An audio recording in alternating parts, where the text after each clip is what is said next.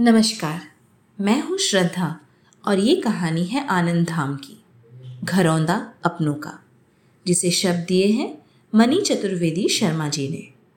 हँसते, खिलखिलाते चेहरे, अनुभव से परिपूर्ण, चमकती आँखें, यहाँ रहने वालों की पहचान है।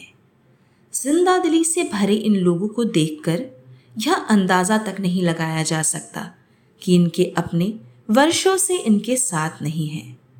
बात हो रही है मध्य प्रदेश की राजधानी भोपाल के बीचों बीच स्थित आनंद धाम वरिष्ठ जन सेवा केंद्र की।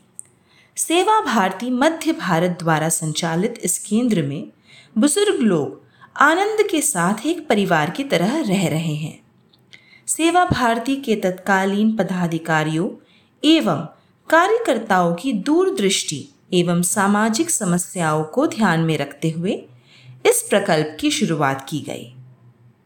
तुलसी रामायण, जिनकी वाणी से निर्झर बहती है, ऐसे श्री राजेंद्र प्रसाद जी गुप्ता पारिवारिक कारणों के चलते पंद्रह वर्षों से यहाँ रह रहे हैं।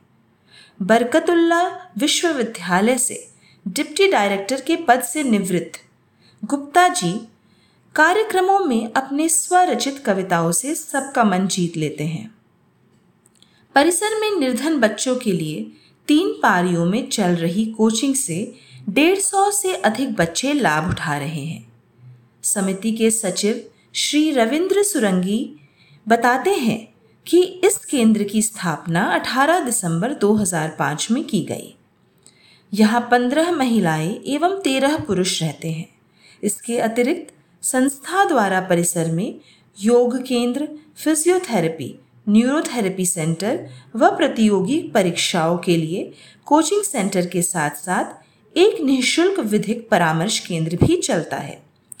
यहाँ प्रतिदिन आने वाले होम्योपैथिक डॉक्टर, वरिष्ठ जनों के साथ साथ समाज के अन्य लोगों का भी उपचार करते हैं।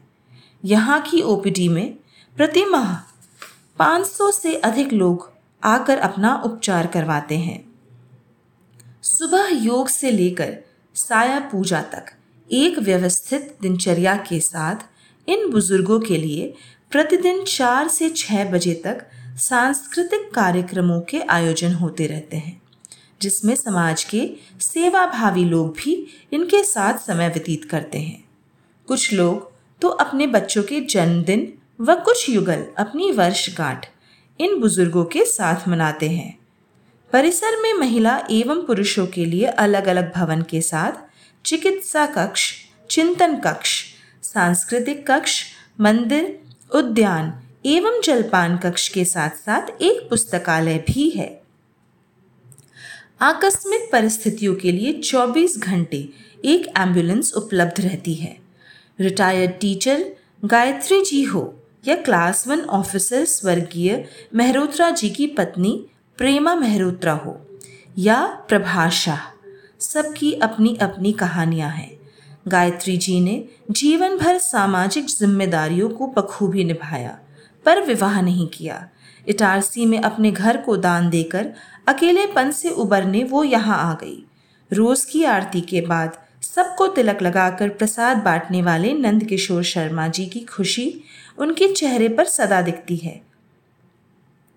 अपनी सूटकेस की दुकान बंद कर बेटी दामाद के साथ रहने के बजाय आनंद धाम को ही उन्होंने अपना परिवार बना लिया। ये लोग यहाँ से इतना जुड़ गए हैं कि दंपतियों के रहने के लिए जब परिसर में नया भवन बनना शुरू हुआ तो प्रेमा जी ने अपनी पेंशन में से एक लाख रुपए दिए। वे कहती हैं, यहाँ हम में से किसी को कुछ भी नहीं देना पड़ता। फिर भी सर्व सुविधा संपन्न व्यवस्था तथा स्नेह अपनेपन के साथ 24 घंटे के देखभाल करता तो परिवार में भी नहीं मिलते। इस केंद्र में प्रारंभ से जुड़े हुए व पूर्व क्षेत्र सेवा प्रमुख गोरेलाल जी बताते हैं कि यहाँ हम 60 वर्ष और उससे अधिक आयु वालों को ही रखते हैं। फॉर्म भरवाने के समय हम पारिवारिक पृष्ठभूमि की जानकारी लेते हैं। पहले तो यही कोशिश रहती है कि समझाने से हल निकल जाए और लोग वापस अपने घर चले जाएँ। केंद्र में रहने वालों से एक नियत समय उनके परिवार वाले मिल सकते हैं सेवा भारती के पूर्णकालिक श्री कैलाश कुशवाहा जी बताते हैं कि यह प्रबंधन समिति के प्रयासों के फलस्वरूप बहुत से लोग अपनों को घर वापस भी ले गए हैं बेहद बोझिल मन से कैलाश जी स्वर्गीय मुक्ता सहगल अम्मा को याद कर कहते हैं। उनका कोई नहीं था। वह जब अपने घर में गिरने के कारण चलने फिरने में वे असमर्थ हो गई थी, तब सेवा भारती ने उनका इलाज व सेवा मृत्यु पर्यंत की।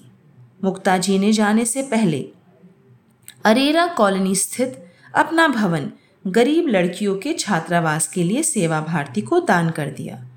मुक्ता जी की तरह यहाँ प्रत्येक बुज़ुर्ग का अंतिम विधि विधान ठीक उसी तरह से होता है, जैसा परिवार वाले करते हैं।